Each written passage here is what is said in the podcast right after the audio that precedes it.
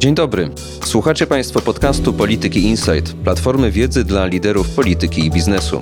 Co tydzień nasi eksperci omawiają najważniejsze wydarzenia polityczne i gospodarcze, analizują krajowe, europejskie i globalne trendy. Ja nazywam się Marek Świerczyński i w Polityce Insight prowadzę dział bezpieczeństwa i spraw międzynarodowych. Zapraszam na kolejny odcinek naszego podcastu. Specjalnym obronnym wydaniu podcastu Polityki Insight wita Marek Świerczyński. W ubiegłym tygodniu w Kielcach odbyła się 31. edycja Targów Uzbrojenia Międzynarodowego Salonu Przemysłu Obronnego, w skrócie MSPO. Tegoroczna impreza była pod każdym względem rekordowa, wręcz przytłaczająca. Ilością wystawców, pokazywanego sprzętu, tłumem odwiedzających delegacji, liczbą wydarzeń towarzyszących. Jak co roku zapraszam Państwa na dźwiękowe podsumowanie, które i tym razem podzielone musi być na dwa odcinki. W pierwszym z rozmówcami reprezentującymi krajowy przemysł obronny podsumujemy najważniejsze umowy i stan branży w historycznym dla modernizacji momencie. W drugim głos zabiorą zagraniczni goście. W każdej rozmowie, jak zwykle, mnóstwo szczegółów, ciekawych wątków, planów, zamierzeń i ocen. Zaczynamy od obrony powietrznej, bo na MSPO ten rodzaj zdolności triumfował. Podpisane zostały przełomowe umowy, warte ponad 100 miliardów złotych, na dokończenie systemu średniego zasięgu Wisła, a więc Patrioty z nowymi radarami i systemem dowodzenia IBCS, a także pociski CAM-ER i wyrzutnie do systemu krótkiego zasięgu NAREW. Dopełnieniem tego było zamówienie stanowisk dowodzenia Zenit MP do systemu Pilica Każda z tych umów jest niezwykle znacząca, ale dopiero cały pakiet pokazuje, jak historyczny to moment. I dlatego warto o nim porozmawiać ze świadomością procesu, który do niego doprowadził. Moim gościem jest pan Mariusz y, Andrzejczak, człowiek, który 20 lat spędził nad programami rakietowymi obrony powietrznej różnego rodzaju. Nadal dyrektor Centrum Rakietowego. Teraz jestem zastępcą dyrektora Biura Projektów Obrony Lotniczej i Przeciwrakietowej.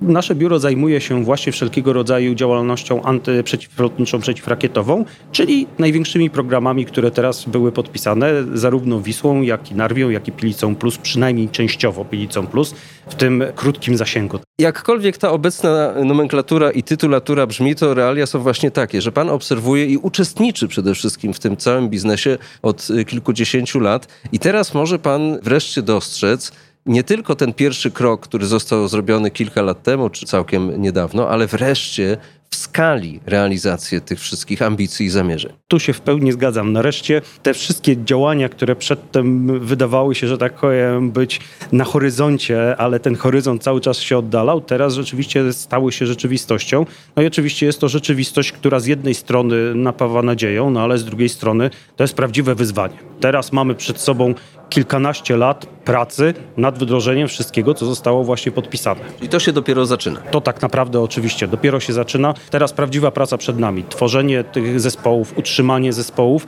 no a przede wszystkim współpraca z partnerami, bo to jest zarówno partner amerykański w Wiśle, jak i partner brytyjski w Narwi. Powiedzmy sobie otwarcie, że jest to naprawdę piękne wyzwanie przed nami i bardzo dużo nauki. Zarówno nauki tych spraw merytorycznych, jak i spraw organizacyjnych, bo nie oszukujmy się, zupełnie inaczej działają spółki, które są osadzone w tradycjach europejskich, a już szczególnie Europy Wschodniej, a zupełnie inaczej spółki anglosaskie. Co jest bardziej skomplikowane? Bo wydawałoby się, że system wyższego rzędu, wyższego pułapu, o większych możliwościach technicznych, bardziej zaawansowany też technologicznie, no musi być trudniejszy. Tymczasem, jak się wgłębić też i nawet patrząc po kwotach, to po pierwsze narew jest większa od Wisły, co geograficznie nie zawsze się zgadza. Po drugie, ma większy udział tego polskiego przemysłu, co w sumie też oznacza, że może być projektem właśnie obarczonym większymi wyzwaniami, trudniejszym, no i też potrwa dłużej w fazie implementacji. Zgadzam się w pełni z tą oceną. Wisła ma jedną ogromną zaletę. Tam mamy dostawcę amerykańskiego i jest to system, który już w tym momencie istnieje i jest zintegrowany przez Amerykanów, czyli wszelkiego rodzaju testy sprawdzeniowe były wykonane przez nich. Natomiast NAREW to jest rozwiązanie, powiedziałbym, autorskie. Mamy połączenie komponentów polskich, dlatego że pamiętajmy, że że będą tam polskie radary, polskie kabiny dowodzenia z elementami amerykańskimi, polska łączność, czyli tutaj mamy, że tak powiem, dużo tych polskich elementów, oczywiście wszelkiego rodzaju pojazdy, no bo o nich nie należy nigdy zapominać. Natomiast oprócz tego mamy wyrzutnię i efektor, czyli rakietę, która będzie pochodziła z Wielkiej Brytanii. No i tutaj trzeba powiedzieć, że wyzwanie, które stoi przed nami, to jest integracja tego wszystkiego. Integracja ta techniczna i to jest ogromne wyzwanie, żeby z jednej strony ta rakieta, że tak powiem, która będzie latała z wyrzutni brytyjskiej, była sterowana przez amerykański system, a korzystała z polskiego radaru.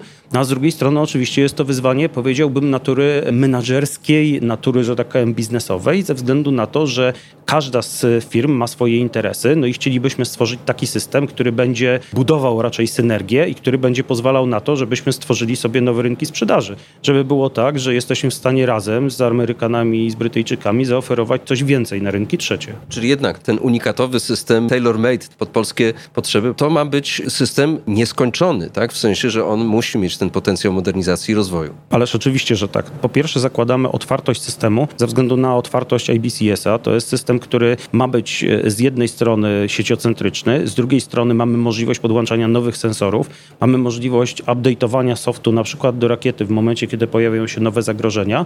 Druga sprawa to jest system, który ma być współtworzony dalej przez Polskę, także w zakresie efektora i także w zakresie wyrzutni, dlatego że transfer technologii jest tą cechą, która wyróżnia ten program od praktycznie wszystkich innych w OPLC, bo w OPLC mamy dwa rodzaje programów. Albo bardzo krótki zasięg, gdzie mamy praktycznie swoje rozwiązania, albo też y, ten zasięg średni, gdzie kupujemy praktycznie większość rzeczy w Stanach Zjednoczonych.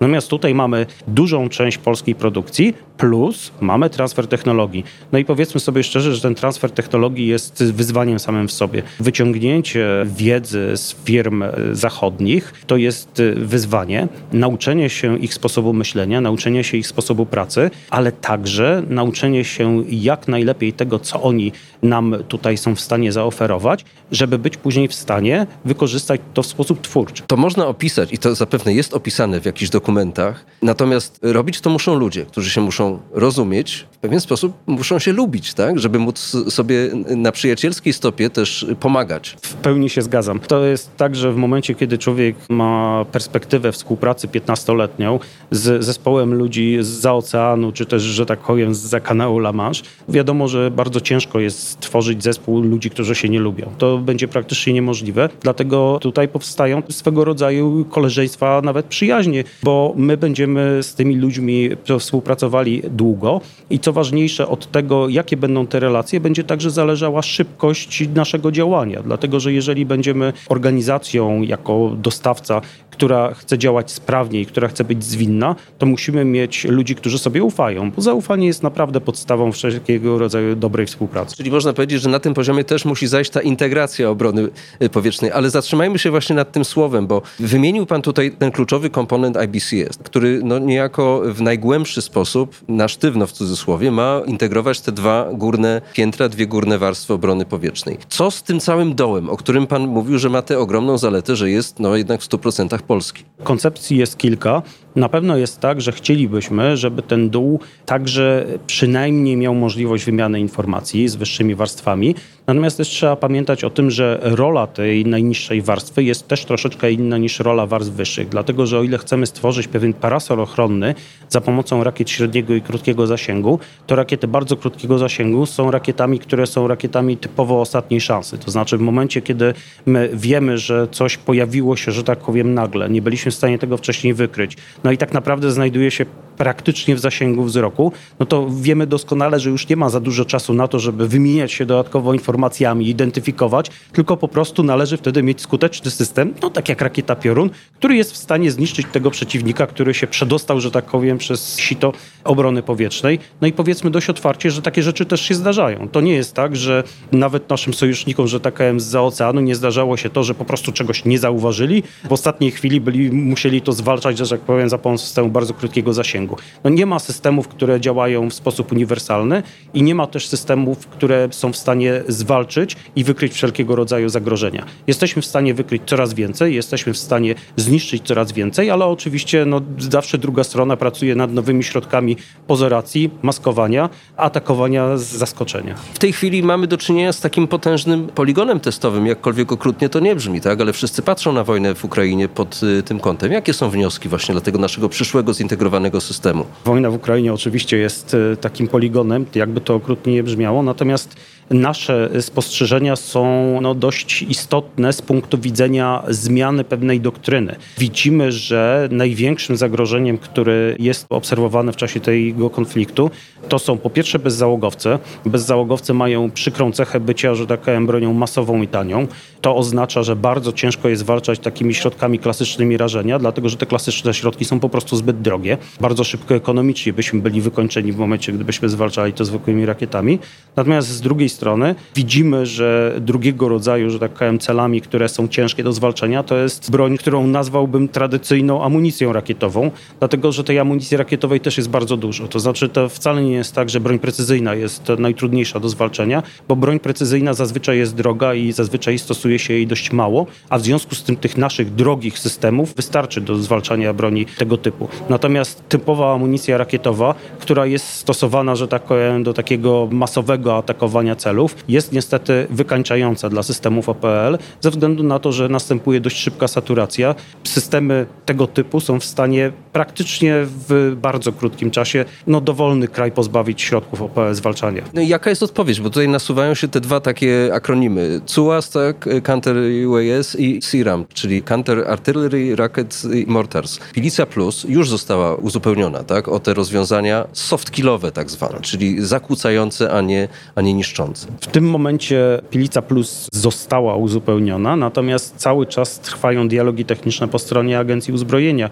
No my oczywiście jako PGZ mamy swoją propozycję w tym zakresie, natomiast wiemy, że te dialogi techniczne wskazały na to, że bardzo istotnym elementem takiego systemu jest jednak hardkill. Znaczy bardzo istotne jest to, żeby znaleźć tanie środki zwalczania tego typu celów. No i tutaj powiedzmy sobie dość otwarcie, że te środki rakietowe muszą zostać zmodyfikowane. Jest oczywiście pomysł na to, ale no niestety nie mogę go zdradzić, w jaki sposób zmodyfikować i potanić tego typu rakiety do zwalczania celów, ale to, co jest no to przyszłość jednak artylerii przeciwlotniczej większych kalibrów. Tutaj wydaje się, że większe kalibry artylerii są odpowiedzią na zwalczanie szczególnie samolotów bezzałogowych. Ta 35. 35 zdecydowanie jest takim rozwiązaniem, bo powiedzmy sobie otwarcie, że wystarczy tak naprawdę, żeby takiego bezzałogowca uszkodzić.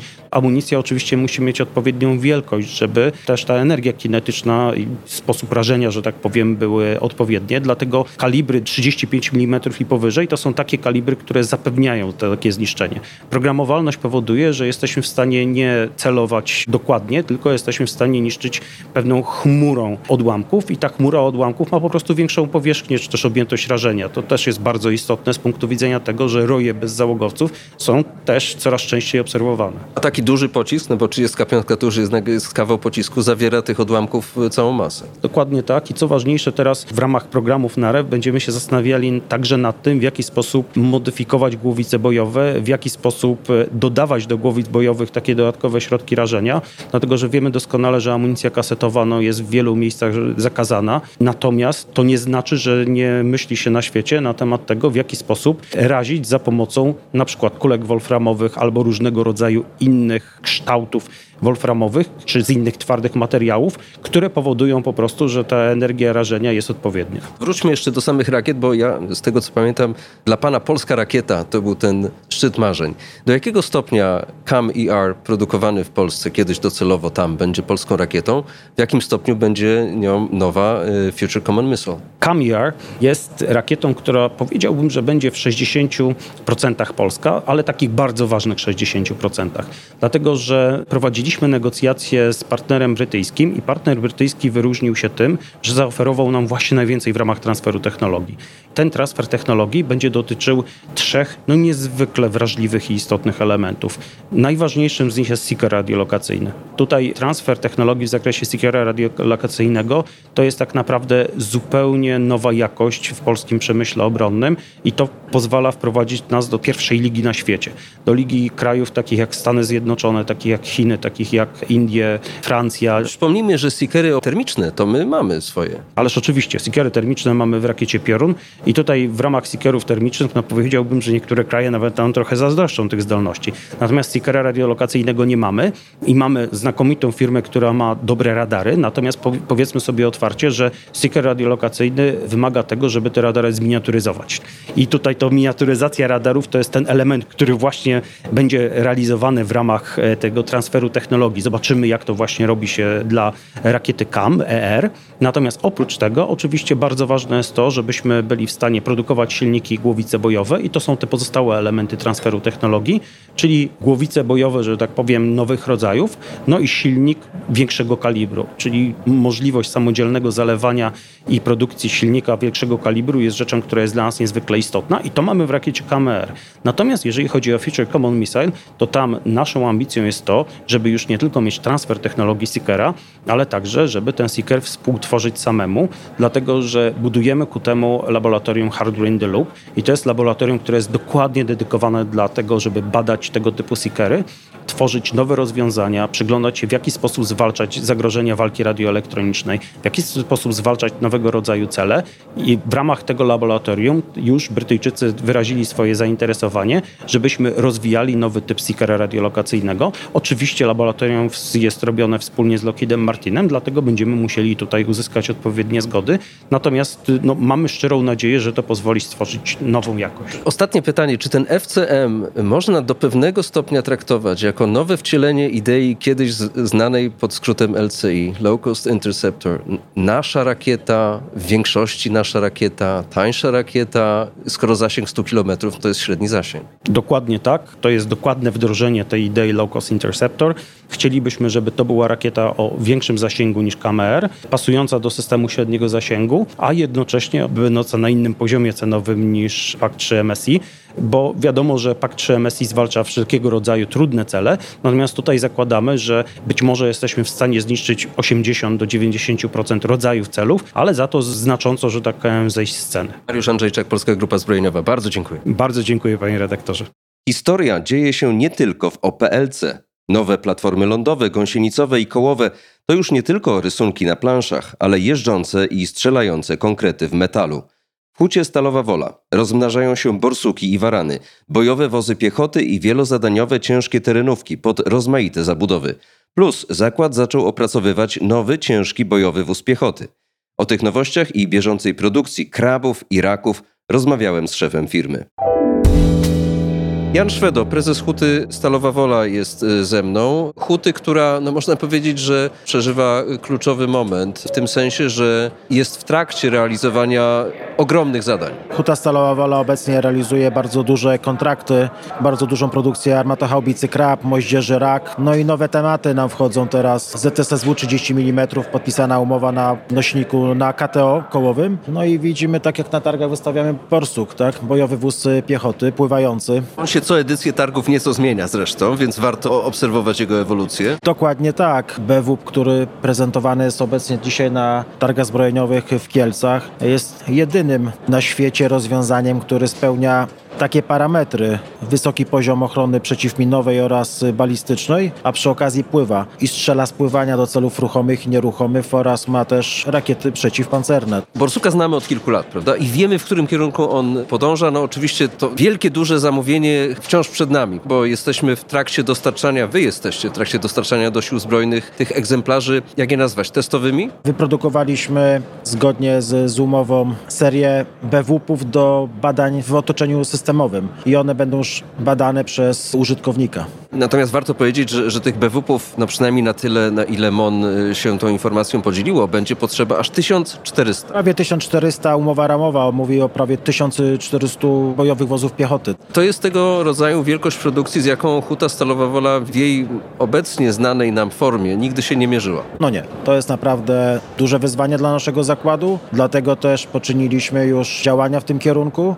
Rozbudowujemy się i to bardzo dynamicznie. Mamy zamówione już park maszynowy pod tą produkcję. Budujemy kolejne nowe hale, pozyskaliśmy tereny. Wszystko idzie w bardzo dobrym kierunku. Częściowo jesteście również w procesie relokowania produkcji do innego zakładu grupy PGZ, do Bumaru Łabędy. Chodzi oczywiście o, o produkcję armatohaubic Krab.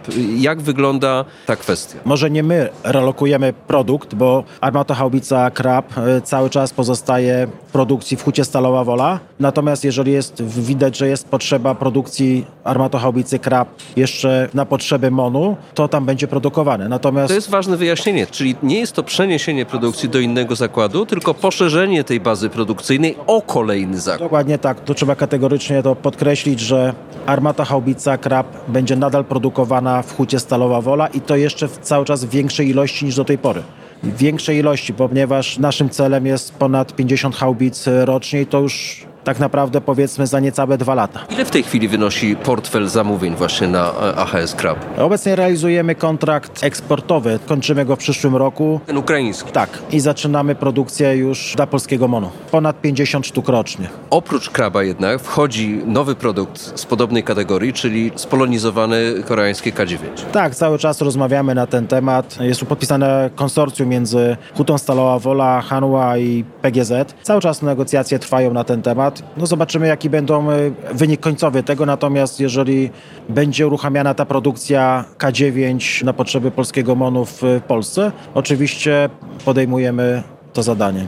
Ale mówi pan tak, jakby jakiś znak zapytania nad tym projektem istniał. To nie są łatwe sprawy, cały czas te rozmowy trwają. Poczekajmy do końca tych naszych rozmów i wtedy możemy mówić już otwarcie o produkcji tego. Okej, to wróćmy wobec tego do tych produktów z większym polskim udziałem, o których pewnie też y, łatwiej jest mówić, bo tutaj obok Borsuka widzimy nową rodzinę pojazdów. Pojazdów Waran, czyli no, tych ciężkich terenówek 4x4. To są pojazdy 4x4. Wystawiamy w tym roku na targach w wersji wozów dowodzenia oraz e, w wersji pick-up z nośnikiem e, rakiet e, przeciwpancernych, czyli program Otokar Brzoza oraz też jesteśmy dostawcą do programu Gladius naszego podwozia 4x4 pod dronę. To są zupełnie nowe produkty, bo do tej pory nie było w Polsce takiego systemu jak Gladius, do tej pory nie było też takiego systemu jak Otokar Brzoza. To są nowości na, i na dzisiejszych targach i w ogóle nowe programy w naszym kraju. I tych nowości będzie jeszcze więcej, no bo dostaliście zlecenie, czy też prośbę o to, żeby opracować nowy, ciężki, bojowy wóz piechoty, który będzie no, nie tyle cięższym wcieleniem borsuka, tylko czymś zupełnie innym. Podpisaliśmy umowę ramową na ciężki bojowy wóz y, piechoty. To będzie zupełnie inna konstrukcja od obecnie prezentowanego lekkiego bojowego wozu piechoty. Tam będą inne parametry do spełnienia, czyli wyższy poziom ochrony przeciwminowej i balistycznej. Wiemy, że jego podstawą ma być podwozie z armatohaubic Krab i K9. Będą wykorzystywane elementy podwozia armatohaubicy Krab w ciężkim bojowym wozie piechoty. Czyli mamy się nie przywiązywać też do tego kształtu. Kształt będzie bardziej zbliżony do tego lekkiego bojowego wozu piechoty, natomiast no, jego parametry będą zupełnie, zupełnie inne. Bo na górze będzie mieć tę samą wieżę. Ciężki bojowy wóz piechoty będzie wyposażony w zdalnie sterowany system wieżowy 30 mm. Czyli mamy w Państwa portfolio bieżącej produkcji i przyszłych zamówień mamy tak. Raka, Kraba, Borsuka, ZSSW na KTO, Warana. Tak jest. Panie prezesie, pan wybaczy, ale ciśnie się do głowy pytanie, jak sobie z tym Huta poradzi, jak sobie z tym poradzi reszta zbrojeniówki, bo to są projekty też organizowane, czy też wykonywane zbiorowo. To jest bardzo duża szansa rozwoju nie tylko dla samej Huty Stalowa Wola, ale natomiast dla wielu zakładów grupy PGZ. Jeżeli chodzi o Hutę Stalowa Wola, e, widzimy, że naprawdę tej pracy jest dużo, ale zakład to pracownicy. To naprawdę świetni, wyszkoleni pracownicy na każdym jednym szczeblu tego zakładu. Wymieniamy inżynierów, wymieniamy konstruktorów, inżynierów konstruktorów, inżynierów technologów, ale też są jeszcze inne działy firmy, które też pracują na ten właśnie sukces. Jaka jest właśnie sytuacja, jeśli chodzi o kadrę, jeśli chodzi o potencjał siły roboczej, no bo też musicie go rozbudowywać. Oprócz tego, że wzmacniacie tą automatyzację, robotyzację cyklu produkcyjnego. Idziemy w robotyzację niektórych procesów technologicznych, natomiast zatrudniamy cały czas pracowników. Obecnie Huta Stalowa Wola łącznie z naszymi oddziałami w Dęblinie czy w Sanoku liczy ponad 1600 osób. I cały czas trwa nabór pracowników do wielu różnych grup e, naszego zakładu. Bo paradoksalnie produkcja zbrojeniowa, produkcja sprzętu, również tych dużych platform, to wciąż jest robota w dużej mierze po prostu ręczna. Ręczna też, dokładnie tak. Próbujemy, jeżeli jest możliwość zastosowania stanowisk zrobotyzowanych e, na niektórych oddziałach produkcyjnych, stosujemy też to. Natomiast tak jak to pan powiedział, że no nie wszystko można zrobić robotem, czy wykluczyć czynnik ludzki. Te wszystkie projekty to jest tak naprawdę perspektywa wykonawcza, nie wiem, 10 minimum, 15, a w praktyce pewnie 20 lat. To jest tak naprawdę paliwo napędowe do naszego zakładu na dobrych na pewno 20 lat, to jest takie minimum. Bo podziękować chciałem za współpracę e, naszym lokalnym władzom, za pomoc w tym e, realizowaniu naszych kontraktów, możliwość rozwoju naszego zakładu poprzez zakup kolejnych terenów inwestycyjnych. Jan Szwedo, prezes HSW, dziękuję bardzo. Dziękuję bardzo. Wozy pancerne i artyleryjskie miały w Kielcach silną, rakietową konkurencję. Obok siebie, niczym bliźniacy, po raz pierwszy stały polskie wersje koreańskiej wyrzutni Chunmu i amerykańskiego HIMARSa na podwoziu Jelcza. Te ciężarówki też przechodzą rewolucję. Wejście do kabiny to ogromne zaskoczenie.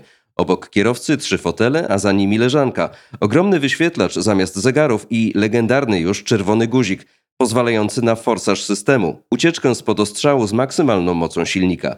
Takich wozów potrzeba będzie setki i tysiące, mówi prezes Jelcza. Marcin Runowicz, pełniący obowiązki prezesa Jelcza, jest ze mną po to, żeby rozmawiać o czymś, co absolutnie rzucało się w oczy w czasie tegorocznego MSPO. Jeżeli ktoś szuka takiego obrazka, który zostanie z nim na bardzo długo, to to są przede wszystkim duże, zielone ciężarówki. Tak, oczywiście, duże zielone ciężarówki. W tym roku Jelcz pokazał prawdziwą nowość. Jest to Jelcz trzeciej generacji. Są to samochody z układem napędowym 6x6 i 8x8. Jeżeli chodzi o samochody 6x6, mają na sobie Himarsy. Jeżeli chodzi o samochód 8x8, jest przygotowany do skrzyni ładunkowej. Oprócz tego na stanowiskach naszych jest samochód Chumno, czyli pojazd, który był na testach w Korei, który przeszedł bardzo, bardzo pozytywnie. Koreańczycy i Polacy byli bardzo zadowoleni z przebiegu badań. Jak to się stało, że to się stało tak szybko? Jeden z najszybszych procesów integracyjnych, który kiedykolwiek miał miejsce pomiędzy przemysłem a wojskiem i jeszcze w dodatku z udziałem zagranicznego partnera. Tak, jeżeli chodzi o wsparcie o stronę Agencji Uzbrojenia, czyli Ministerstwa Obrony Narodowej w tych projektach, które mamy na dzień dzisiejszy, plus dodatkowo najważniejsze to jest praca ludzka. Praca inżynierów, praca pracowników produkcji, który w tak krótkim czasie, ponieważ jeżeli mówimy o pojeździe 8 na 8 Czumno, został wykonany w 3 miesiące. Jeżeli chodzi o pojazdy trzeciej generacji, od początku projektu zdobyło to około rok czasu. Bo to nie polega chyba tylko i wyłącznie na dokręceniu tej obrotnicy z y, pakietem kontenerów startowych. To, co widzimy tutaj, to tak naprawdę są setki godzin pracy inżynierów, technologów, jak i pracowników produkcji. Bardzo wytężona praca w ciągu dnia, w ciągu poza godzinami pracy, jak również w soboty. Jelcz jest takim trochę cichym bohaterem tej modernizacji. To znaczy, wszyscy przyjmują za sprawę oczywistą, że te wyrzutnie, te rakiety, te radary, te inne wozy, no chociażby w samym systemie Wisła, prawda, to jest kilkadziesiąt, jeżeli nie kilkaset pojazdów, że to musi na czymś jeździć. No ale to jeździ właśnie na Jelczach. To znaczy, bez Jelcza to wszystko by się nie zdarzyło. Jeszcze kilka lat temu podstawowym pojazdem w gamie pojazdów Jelcza była SK, czyli pojazd S02, samochód 4x4 skrzyniowy. Dziś podstawowym naszym pojazdem to są pojazdy 6x6, 8x8 w opancerzonej wersji, a w przyszłym roku podstawą będzie Jelcz trzeciej generacji. Jesteśmy, można powiedzieć, we wszystkich obszarach polskich sił zbrojnych. Dostarczamy pojazdy pod programy Pylica, Wisła, Narew, jak również wspieramy radary. Plus takie zwykłe potrzeby, tak? takie zwykłe ciężarówki, których przecież też wraz z rozrostem sił zbrojnych jako takich, po prostu trzeba takich wozów utility, dowożenia czegokolwiek. Tak, oczywiście. Też produkujemy, tak jak powiedziałem przed chwileczką, pojazdy S02, czyli tak zwane podstawowe skrzyniówki. Lecz tak naprawdę one zostają już powoli wypierane. Zastępuje ją pojazdy Jelcze trzeciej generacji. Jelcz trzeciej generacji są to pojazdy z zawieszeniem niezależnym, które mają też zmienioną skrzynię biegów. E, Są to hydrokinetyczne skrzynie biegów, które mogą przenosić większe obciążenia na osie. Jaka w tej chwili jest ta paleta waszych pojazdów? Ile typów ona liczy? Jakie są też plany, czy też wielkość portfela zamówień? Bo wydaje się, że to już musi iść po prostu w tysiące. Jeżeli chodzi o paletę, mamy kilka modeli podstawowych, ale tak naprawdę jesteśmy w stanie skonfigurować każdą zabudowę, jeżeli chodzi o zamówienia z agencji uzbrojenia. Jeżeli chodzi o ilość sztuk, które produkujemy, to było w zeszłym roku około 350, w tym roku już będzie około 430. Jeżeli chodzi o przyszłe lata, to jest 500, 600, 700. 2026 mówimy już o 1000 pojazdów. Rocznie. Rocznie oczywiście. To wszystko wygląda fantastycznie z punktu widzenia rozwoju fabryki, też rentowności, wyników, perspektywy jej załogi i tak dalej, ale Jelcz nie jest w stanie, czy też nie produkuje obecnie wszystkich tych elementów, z których składa się y, pojazd y, ciężarowy. Do jakiego stopnia jest to problem w kontekście prawda, tych wszystkich kłopotów, które słyszymy o zrywaniu, wydłużaniu, komplikacji tak zwanych łańcuchów dostaw? Jeżeli chodzi o zrywanie łańcuchów dostaw, na dzień dzisiejszy zarząd Jelcza pracuje nad umowami z głównymi dostawcami. Mówimy tutaj o silnikach, skrzyniach biegów, skrzyniach rozdzielczych czy mostach. Dodatkowo stawiamy na dywersyfikację. Dywersyfikację z Amerykanami, z Koreańczykami w razie potrzeb, w razie wojny, żebyśmy mogli utrzymać produkcję. Do tej pory głównym dostawcą silników jest niemieckie MTU. Jeśli chodzi o przekładnie, jak to wygląda? Głównym dostawcą na dzień dzisiejszy jest to ZF. Rozmawiamy już z Alisonem na temat przekładni. Rozmawialiśmy z Koreańczykami na temat dostaw elementów. Korea posiada olbrzymi y, sektor automotive i, i pewnie byłaby bardzo atrakcyjnym partnerem dla Jelczy. Tak, oczywiście. Można zobaczyć, rząd polski, Ministerstwo Obrony Narodowej bardzo ściśle współpracuje z Koreą Południową. My jako Jelcz też będziemy z, rozpoczynali tą dywersyfikację części, dywersyfikację dostaw z Korei Południowej. A co z taką wizją, no, która kiedyś była kreślona, ż- żeby jednak w Polsce produkować i silniki, i y, przekładnie? Czy, czy Państwo uczestniczą w tej chwili w, w tego rodzaju dyskusjach? Jeżeli chodzi o silniki o przykładnie, to jest wszystko na poziomie Polskiej Grupy Zbrojeniowej. Czekamy na rozwój sytuacji. Bardzo Panu dziękuję za rozmowę. Dziękuję bardzo. Zbrojeniowy boom w Polsce oznacza też zwiększone zainteresowanie polskim uzbrojeniem tych, którzy chcieliby je nam dostarczać i od nas kupić. W Kielcach pełne były sale konferencyjne, spotkania biznesowe trwały do nocy, a moment wykorzystano też, by ogłaszać istotne porozumienia z globalnymi potentatami. Pod koniec jednego z takich wypełnionych co do minuty dni usiadłem z prezesem PGZ Sebastianem Chwałkiem, by zapytać o eksport, o Koreańczyków, o Amerykanów i wojenną promocję, lepszą od każdej reklamy. Rozmawiamy w zasadzie po przetoczeniu się tego całego wielkiego tłumu, który symbolizował tegoroczne MSPO. To były targi pod wieloma względami e, rekordowe. Chciałem zapytać, w jaki sposób właśnie ten boom zbrojeniowy, w jaki sposób się to przekłada na biznes Polskiej Grupy Zbrojeniowej? na uboczu jakby tych targów, bo najważniejszym elementem jest wystawa, jest pokazanie tego, co udało się zrealizować w przeciągu ostatniego roku i też w dłuższej perspektywie, prezentacja naszego sprzętu, naszych spółek, szerokiej gamy produktów, które oferujemy. To jest jeden element. Drugi to rzeczywiście zainteresowanie tym sprzętem. Zainteresowanie wynikające z jednej strony z jakości, którą nasz sprzęt posiada, z tego jak dobrze chociażby jest wykorzystywany, czy sprawdza się na wojnie na Ukrainie. Jest bez precedensu ta sytuacja w skali ostatnich dziesięcioleci. I to zainteresowanie przekłada się na dużą ilość wizyt, ale nie tylko w celu pooglądania, ale też rozmów biznesowych, potencjalnych klientów, którzy chcą poznać więcej szczegółów, którzy często pierwszy raz mogli się zapoznać, zobaczyć ten sprzęt, bo O nim usłyszeli dopiero niedawno. Usłyszeli, dokładnie. Miejmy świadomość, że do pewnego momentu produkcja polskiego przemysłu zbrojeniowego nie była rozreklamowana. Nie było być może i potrzeby reklamowania, a z drugiej strony też było takie przeświadczenie, że no przecież skoro głównym klientem jest polska armia, to po co w ogóle się reklamować, a też nie pokazywaliśmy go, bo w wielu aspektach to było też niemożliwe z uwagi na procesy, w jakich był realizowany, niejawnych procesach, bo często umowy na prace badawcze, na prace rozwojowe były w formułach niejawnych realizowane. Nie mogliśmy pokazać efektu tych prac, dopóty Wojsko Polskie nie będzie pierwsze posiadaczem. Dziś jest ta sytuacja odmienna.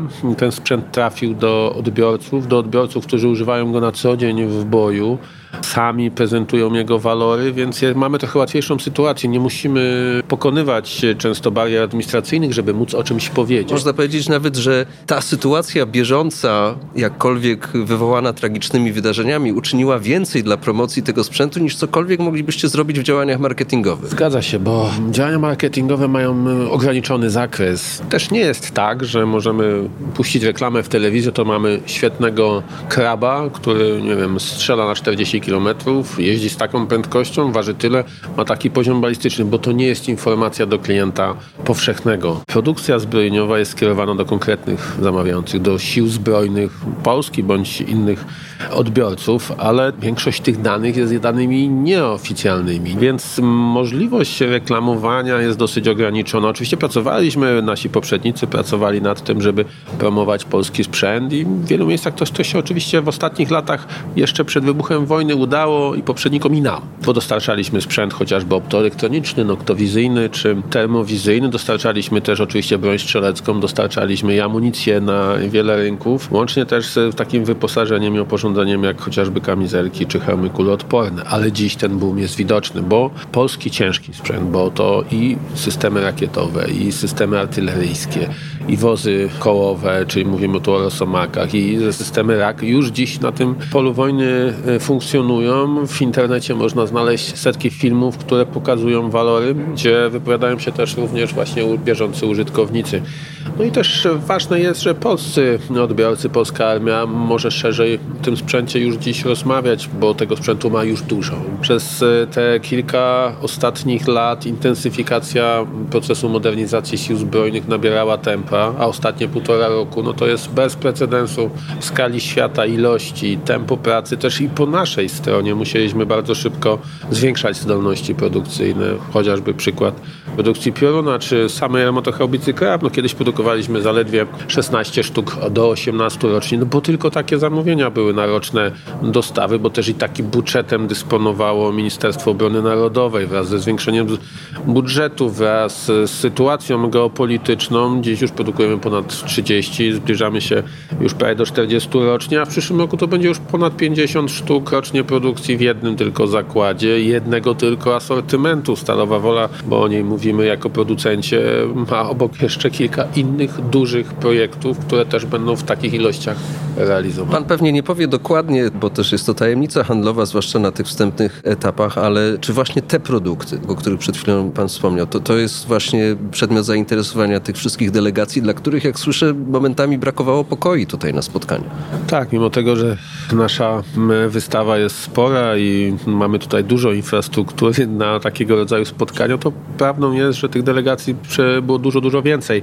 Zainteresowaniem cieszą się i ciężki sprzęt, zainteresowaniem cieszy się i broń strzelecka, i elementy amunicji, ale przede wszystkim systemy radarowe, systemy rakietowe, szczególnie właśnie nasz Piorun, ale i nie tylko w formule Manpada, ale też w formułach bardziej złożonych jak Pilica czy Poprat. Naszymi produktami takimi jak chociażby kamizelki, czy tak cały czas właśnie moja ulubiona optoelektronika też się interesują odbiorcy, interesują się systemami moździerzowymi i ręcznymi, tymi złożonymi na, na podwoziach kołowych. Sam jestem, powiem szczerze, zaskoczony, że nawet z odległych zakątków, no już nie tylko Europy, ale niestety świata, pojawiają się delegacje, pytają o konkretne nasze produkty, pytają o ilości, które nas cieszą. Wiadomym jest, że nie jest też tak, że my sami z własnej inicjatywy możemy dokonać tej sprzedaży. Jest procedura, mówimy o obrocie bronią i amunicją, musimy uzyskać odpowiednie zgody administracyjne instytucji w Polsce, abyśmy do danego kraju mogli eksport prowadzić. Ale prowadzimy go, prowadzimy go, jak wiemy, do właściwie większość kontynentów, łącznie ze Stanami Zjednoczonymi, Ameryką Północną właśnie. Zdobywamy Afrykę, to też jest coś, co do tej pory w ograniczonym zakresie było wykorzystywane. Dziś tam już mamy klientów na kilka, no niebawem na kilkanaście konkretnych produktów i często ci klienci wracają po kolejne. Rozumiem, że to zaczyna wykraczać poza tą broń strzelecką. To nie tylko broń strzelecka, to są bardziej skomplikowane zestawy. W miarę możliwości oferujemy terminy dostaw, jednocześnie budując y, potencjał, dodatkowy potencjał produkcyjny, bo pamiętajmy, że mimo wszystko to polskie siły zbrojne są dla nas priorytetem i nie możemy odłożyć dostaw tam, jeżeli znajdzie się klient zewnętrzny, wolimy zbudować dodatkowe moce, które wykorzystamy jednocześnie. Czasie targów nadeszła wiadomość z kraju sąsiedniego, że Słowacja wybrała w jakiejś procedurze y, też analitycznej polskie mampacy, no przypuszczalnie właśnie pioruny, tak? Cieszymy się z tej informacji oczywiście, czekamy na szczegóły. Ta procedura się toczy. Nasi najbliżsi sąsiedzi de facto mogą go od nas e, pozyskać. Ta procedura się jeszcze, tak jak powiedziałem, toczy. Będziemy mogli więcej powiedzieć e, po przeprowadzeniu konkretnych dalszych rozmów, bo to jest tylko wskazanie, ale konkrety już będą w najbliższym czasie, a o tym jeszcze nie możemy rozmawiać. Tutaj poza tymi wielkimi umowami, które oczywiście też były historyczne, no pewnie się nie powtórzy taki kwadrans, w czasie którego wydano ponad 100 miliardów złotych. W każdym razie dzień później, i o tym może trochę mniej było głośno, PGZ podpisał całą serię porozumień o współpracy przemysłowej na różnym poziomie z różnymi partnerami zagranicznymi. Sukces tych targów to nie tylko podpisane kontrakty na konkretne zamówienia, ale to też są właśnie wspomniane przez pana redaktora umowy o współpracy. Między innymi z amerykańskimi spółkami, z firmami amerykańskimi. No, jednym z ciekawych było oczywiście chociażby e, umowa o współpracy w produkcji javelinów, systemów rakietowych przeciwpancernych, które będą realizowane w Polsce. To będzie rzeczywiście coś unikalnego, bo to będzie pierwsza poza Stanami Zjednoczonymi fabryka ulokowana w Polsce właśnie. I to Mówimy wręcz o fabryce javelinów, tak? tak, mówimy o fabryce Javelinów Polskiej Grupy Zbrojeniowej. Do tego zmierzamy. Oczywiście do tego jeszcze jest potrzebna odpowiednia współpraca między e, rządami, bo pamiętajmy, że jednak właścicielem większości technologii w Stanach Zjednoczonych jest rząd. Zresztą w Polsce też dokumentację i własność projektów do większości rozwiązań produkowanych też w PGZ. Właścicielem ich jest oczywiście Polska, Polskie Ministerstwo Obrony Narodowej. Ta współpraca nabiera dużego tempa. Zależy na tej współpracy zarówno stronie polskiej, jak i też to jest ważne stronie amerykańskiej, bo moce produkcyjne przemysłu y, zbrojeniowego w Stanach Zjednoczonych też nie są niewyczerpalne i mają też e, przyjaciele ze Stanów swoje ograniczenia i świadomość tego, tych ograniczeń i często łatwiej im będzie pozyskać nowe kompetencje czy zwiększyć zdolności produkcyjne wspólnie z nami tu w Polsce, bo jednak Polska jest znaczącym i na właściwie w pewnych aspektach największym odbiorcą produkcji choćby Stanów Zjednoczonych. A Oczywiście ten rynek akurat na javeliny no, jest dużo szerszy niż Polska, prawda? No i ta fabryka nie będzie tylko na polski rynek wykorzystywana, bo my po prostu wejdziemy w łańcuch dostaw e, naszych e, kolegów z Lockheeda i Raytheona na rynki trzecie i na rynek amerykański. Po prostu będziemy drugą fabryką produkującą te rakiety. Oczywiście nie zamykamy swoich projektów i będziemy ich je dalej Bo tutaj od razu pojawiły się kontrowersje i chyba zrozumiałe, tak? To znaczy wymagające wyjaśnienia. O co chodzi pomiędzy Javelinem a Piratem? Oczywiście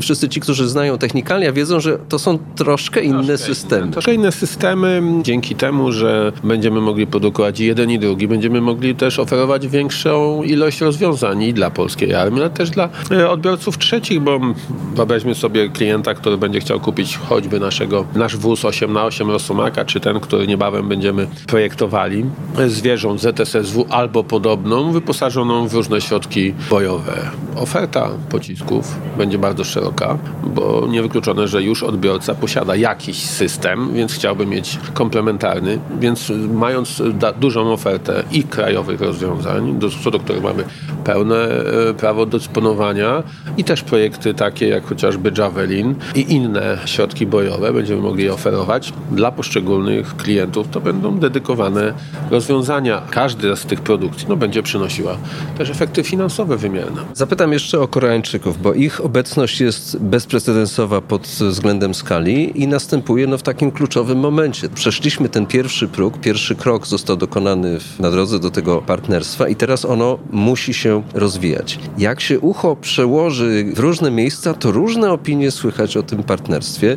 No więc jaki jest status właśnie tej implementacji tego strategicznego planu? Tutaj rzeczywiście na Międzynarodowym Salonie Przemysłu Obronnego obecność e, przemysłu koreańskiego jest widoczna, no bo też Korea Południowa jest krajem wiodącym tej wystawy. Jak co roku jest inna nacja prezentowana, teraz jest to właśnie Korea Południowa. Przemysł koreański wystawia się, przedstawia swoje rozwiązania. Nasi partnerzy z Korei Południowej, jest ich kilku, na różnych etapach tej współpracy z nami obecnie oferują różne rozwiązania. Każdy z tych konkretnych projektów jest też inaczej prowadzony, często jest na różnym etapie. Są takie, które poszły zdecydowanie do przodu, szybciej mm, są realizowane. Mówię na przykład o wozie 4x4 nowym y, z jednym z koreańskich producentów, który będzie docelowo produkowany w Polsce i to nabrało konkretów, bo jest to trochę mniejszy w skali y, temat i technologicznie i organizacyjnie. To jest też dodatkowy partner, prawda? Zgadza Czwarty. Się. To jest czwarty partner, bo rozmawiamy o partnerach m, produkujących czołgi, haubice. Co do haubicy, to jakby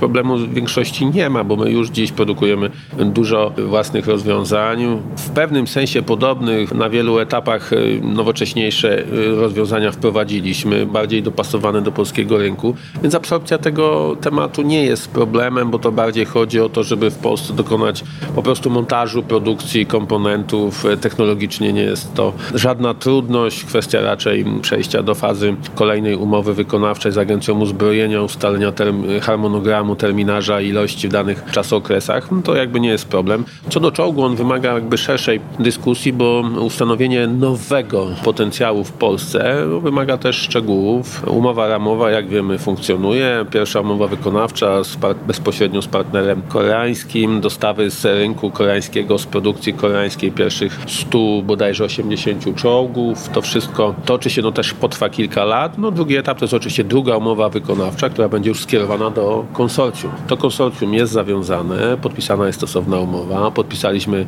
stosowną umowę term sheet określającą czas i, i zakres tej współpracy, transferu technologii, który my byśmy oczekiwali, ale na tym poziomie przemysłowym. Gdy siądziemy do rozmów z Agencją Uzbrojenia, do negocjacji w procesie konkretnej umowy, tej pierwszej wykonawczej, gdzie ona też określi ilość uruchamiającą kolejną, bo do tego musi być finansowanie, czas tego finansowania rozłożony w latach, metoda tego finansowania. My jako konsorcjum zaproponujemy swoją ofertę, no musimy się porozumieć i w zależności od ilości planowanej w drugiej umowie wykonawczej, w tej pierwszej skierowanej do konsorcjum, będziemy mogli przedstawiać rozwiązania. Jednocześnie Polska Grupa Zbrojeniowa przygotowuje się do inwestycji, nowych inwestycji, kończy inwestycje już na przykład na terenie wojskowych zakładów motoryzacyjnych w Poznaniu, infrastrukturalne. Teraz będziemy mogli e, niebawem e, zamawiać odpowiednie maszyny i linie produkcyjne do montażu ostatecznego tychże czołgów. Z drugiej strony e, kończymy proces e, pozyskania spółki Cegielski do Polskiej Grupy Zbrojeniowej. Mam nadzieję, że to się formalnie zadzieje w najbliższych dniach, bo I to się jednak dzieje, tak? Bo cały czas dzieje. No to, że się o tym nie mówi, to nie znaczy, że to się nie toczy, bo pamiętajmy, że wiele rzeczy administracyjnie mimo wszystko ma pewien e, czas na zrealizowanie, a podpis sam to jest finał tej całej pracy, którą musimy wykonać, bo to są te dokumenty, biznesplany, analizy,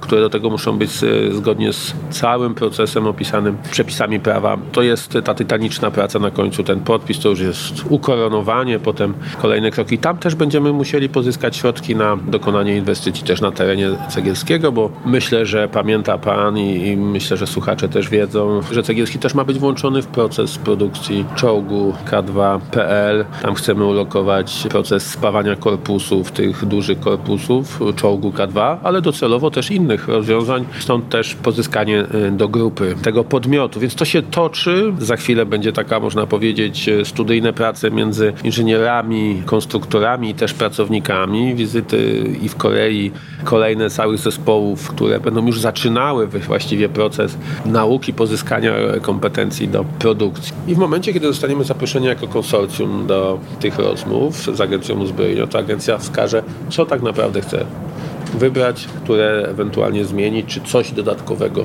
doposażyć. Wtedy będziemy bogaci o tą wiedzę. Na chwilę obecną na różnych etapach mm, ten proces się toczy.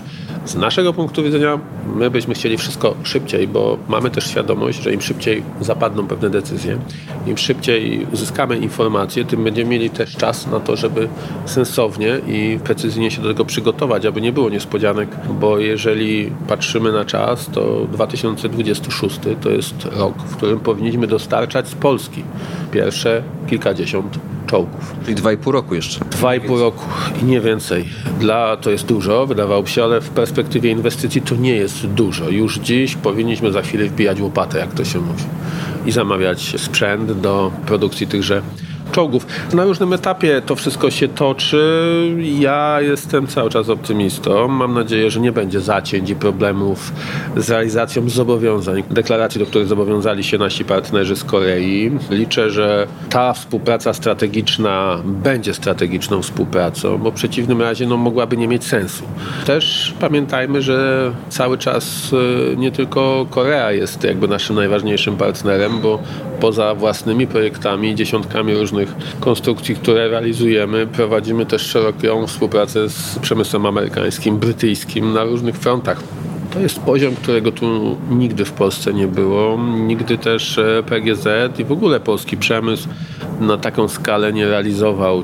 Na wielu polach jednak udało nam się już dziś uzyskać efekty, że ta współpraca z tymi partnerami zagranicznymi wymierne efekty już ma, no bo pamiętajmy, że chociażby w projekcie Wisła w pierwszej fazie to z HSW wyprodukowało wszystkie wyrzutnie do systemu Patriot. Wyrzutnie, które potem trafiły do polskich sił zbrojnych. Nie kto inny, to właśnie HSW i łącznie z jakimiś e, dodatkowymi komponentami, chociażby jak kabinami czy systemami wchodzącymi w skład całego e, projektu Wisła. Następny etap, druga faza, to kolejne kompetencje, to choćby kompetencje w zakresie produkcji elementów do radarów LTAMS, to kompetencje w zakresie i serwisu, utrzymania i produkcji części zamiennych. To oczywiście nasze podwozia, to wszystkie inne e, elementy, to wprowadzenie wreszcie naszych polskich radarów P18PL, PCL, SAINy, cały system wielowarstwowej obrony przeciwlotniczej, przeciwrakietowej.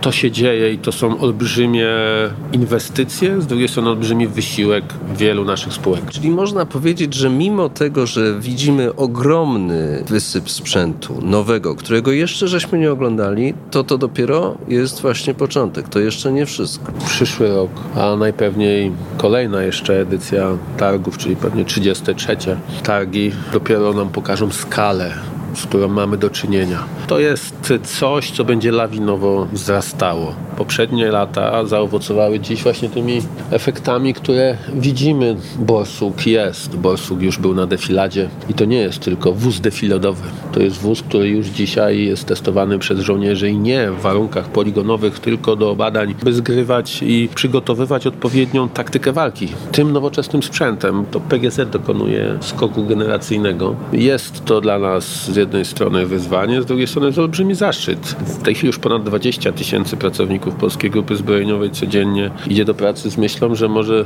się przyczynić do zwiększenia bezpieczeństwa naszego kraju, a do de facto wschodniej flanki NATO. Sebastian Chwałek, prezes PGZ. Dziękuję bardzo. Bardzo dziękuję panie rektorze, dziękuję państwu. Bezprecedensowe wydatki obronne i zakupy zbrojeniowe Polski sprawiły, że przez te kilka dni oczy obronnego świata były zwrócone na Kielce. Ale czy ten sukces da się powtórzyć? Jak przygotować targowe zaplecze do obsługi takiego tłumu? I czy MSPO może być wystawą wojennych doświadczeń Ukrainy? Odpowiada szef targów. Andrzej Mochoń, prezes targów Kielce, które, no można powiedzieć, że doświadczają tego momentu historycznego również, olbrzymiego zainteresowania świata obronnego tym miejscem. Te targi już co najmniej od 10 lat to śmiało można powiedzieć, że to są trzecie targi w Europie pod względem wielkości, znaczenia ich, ilości firm, stopnia międzynarodowienia tych targów po londyńskich i, i paryskich. Zawsze mi się wydawało, że tamta czołówka, no, Londyn i Paryż to są targi naprawdę o znaczeniu globalnym. Nasze są o znaczeniu co najwyżej europejskim, chociaż przyjeżdżają na, na nie zarówno firmy z tego świata, jak i zwiedzający z tego świata, ale Nigdy nie przypuszczałem, że one będą tak ważne jak dzisiaj, a ich waga wynika no, w wprost z rosyjskiej agresji na Ukrainie, z tego, że sprawy bezpieczeństwa chyba w żadnym kraju Europy nie są tak ważne w tej chwili jak w Polsce. Na te kilka dni w pewnym sensie Kielce stały się taką obronną stolicą Europy. Co najważniejsze, te nasze problemy związane z bezpieczeństwem są zauważane przez firmy z całego świata.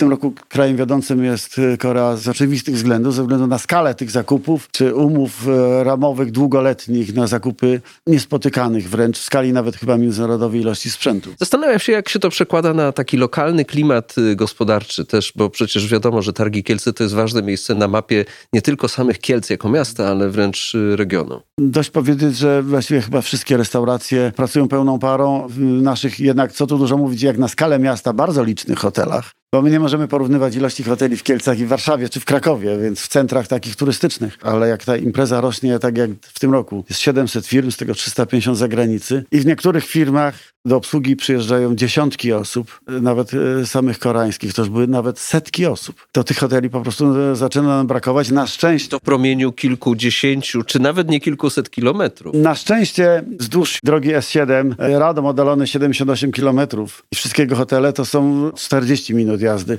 To jest nic w stosunku do tego, jak długo wystawcy dojeżdżają i goście na targach w Paryżu i w Londynie, gdzie zazwyczaj ten dojazd do swojego hotelu trwa dwie godziny. Czyli ten efekt wykracza dalece poza tereny targowe. A jak same targi do tego boomu, można powiedzieć, się przygotowały? No bo musieliście dostawić powierzchni ekspozycyjnej. Tak, zdecydowaliśmy się nie odmawiać wystawcom, tylko budować halę tymczasową, ale jednocześnie już od paru miesięcy prowadzimy prace koncepcyjne nad budową nowej hali. Dokładnie za miesiąc będą miały efekty prac architektów. Wybierzemy taki model, który nas jeszcze jakoś będzie stać, także ta hala po- powstać musi. Musi powstać zresztą nie tylko ze względu na te targi, ale w tym roku zabrakło nam powierzchni na kilku innych imprezach. Musieliśmy dostawiać takie hale tymczasowe względnie, bo to nam się też niestety zdarzyło, bo jak w ostatniej chwili zgłosiła się duża liczba wystawców, było już za późno na dostawianie hal tymczasowych, bo ich budowa zajmuje parę tygodni i po prostu musieliśmy odmawiać powierzchni, więc myślę, że to będzie y, dobra inwestycja. To jest 31. edycja MSPO. Pytanie, czy jeszcze będzie kiedyś taka duża, tak? To znaczy, oczywiście pewnie branża sobie by życzyła, żeby wszystko pozostało na tym samym poziomie. Czy to nie jest pewien moment graniczny, tak? To znaczy, doszliśmy już do takiego poziomu i wydatków, i tego zainteresowania. No i przecież wszyscy mamy też nadzieję, że ta wojna się skończy. Wojna się skończy, ale zaufanie między krajami, narodami, blokami państw nie wróci. Ja nie sądzę, żeby to było kwestia tego dziesięciolecia. Myślę, że to jesteśmy na początku okresu takiej trwałej braku e, równowagi, czy trochę jesteśmy na krawędzi, prawdę mówiąc, jako cywilizacja. Wszystkie warianty są dzisiaj możliwe, więc nie sądzę, żeby kwestia bezpieczeństwa zeszła z tapety w najbliższym czasie. A sami wiemy, że nawet te podpisane duże dzisiaj umowy to jest dopiero początek trochę drogi. Targi będą potrzebne. Czy będą takie duże? Tego nie wiem, dlatego że Koreańczycy w tym roku, było 31 firm, podnieśli poprzeczkę tak wysoko jak chyba żadna firma. Nawet jak pamiętam, to Stany Zjednoczone były krajem wiodącym, to ta ekspozycja amerykańska nie była aż tak spektakularna jak w tym roku. Z tym będziemy mieli problem, że z krajem, który będzie na podobnym poziomie był w stanie przedstawić swoją ofertę. Ale wojna, myślę, na Ukrainie też jest takim trochę poligonem i tu tam się testuje, sądzę, różne nowe rozwiązania, które będą już takie typowe dla wojny XXI wieku. I to widać na tych targach, te trendy, które widzieliśmy od kilku lat, na przykład y, no, udział bezzałogowych statków i to nie tylko przecież powietrznych, ale i lądowych i morskich. To dopiero się myślę zacznie rozwijać wraz z, z rozwojem ogniw. Teraz mamy litowo-jonowe, ale na pewno czeka nas tutaj jeszcze kolejna rewolucja i dalsze zasięgi tego sprzętu. I co ważne, to wcale nie musi być sprzęt dostarczany przez tych tradycyjnych, topowych, największych globalnych dostawców. To prawda. To widać szczególnie w tych firmach, które są w sieci, że to jest właściwie domena startupów, które z czasem, co tu dużo mówić, są przejmowane przez te giganty yy, światowe. Także tutaj chyba będzie podobnie.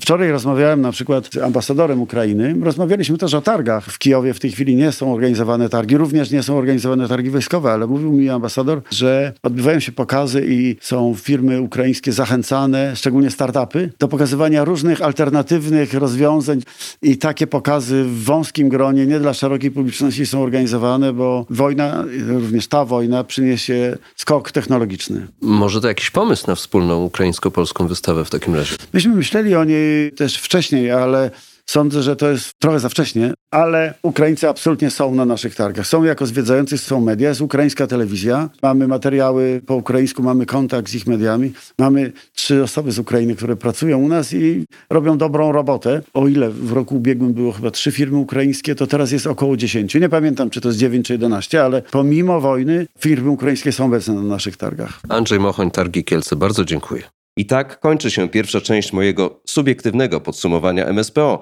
Na drugą zapraszam już niebawem w podcastach Polityki Insight. Marek Świerczyński, do usłyszenia.